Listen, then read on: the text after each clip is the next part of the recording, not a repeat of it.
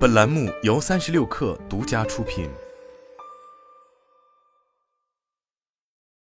本文来自三亿生活。如果你是一位常年关注智能手机产品的发烧友，可能知道，在这个市场里，潜望式长焦很长时间以来一直都被认为是真旗舰机型的标志性功能之一。请注意，我们在这里刻意加了个真。因为隶属过去这两年里推出的产品，其实有不少自称旗舰的机型都在影像方面将潜望式长焦缩水成了焦距更短的普通长焦，在望远能力上相比两三年前的机型甚至有所退步。正因如此，这两年有不少高端机型也被消费者批评为缺乏诚意、成本控制过于明显。然而，潜望式长焦真的就只有顶级旗舰产品才会配备吗？回溯历史，不难发现。其实早在二零二零年就曾有过小米幺零青春版这类配备了潜望式长焦、具备最高五十倍望远能力的终端机型。只不过随着后来行业状况、市场风向的转变，潜望式长焦很快便在终端机上绝迹。喜爱望远的消费者从此也就只能选择极少数的超旗舰才行了。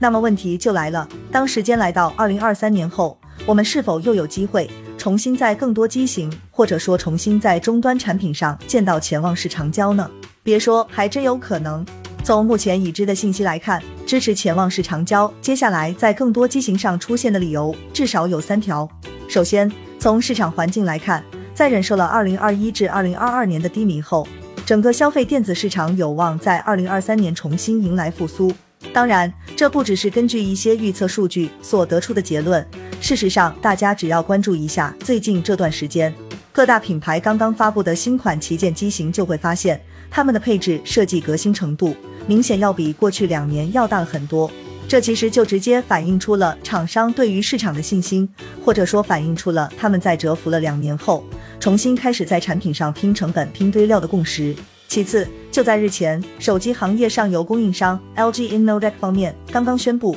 他们即将在 CES 上展出一款名为“光学长焦变焦模块”的手机潜望式相机模组。据称，该模组在超薄的厚度内实现了等效四至九倍焦距的连续变焦能力。这也就意味着它将带来全新的无损长焦拍摄体验，不仅可以实现真正的连续光学变焦，而且最大倍率也比现有的普通潜望式长焦更长。简单来说，这也就意味着传统的固定五倍焦距的潜望式长焦模组。将会随着新技术的发布瞬间贬值，因此手机厂商自然也就变得有更多的余裕，将老式的潜望式长焦设计下放到终端机型上去。最后还有一个不得不提到的因素，那就是来自苹果的带头作用。事实上，至少早在几个月前，关于下代 iPhone 旗舰机型可能会配备潜望式长焦的说法就已经甚嚣尘上了。比如说，有分析师就给出了具体的参数，根据他的说法。苹果方面将使用一颗三分之一英寸、一千两百万像素的 CMOS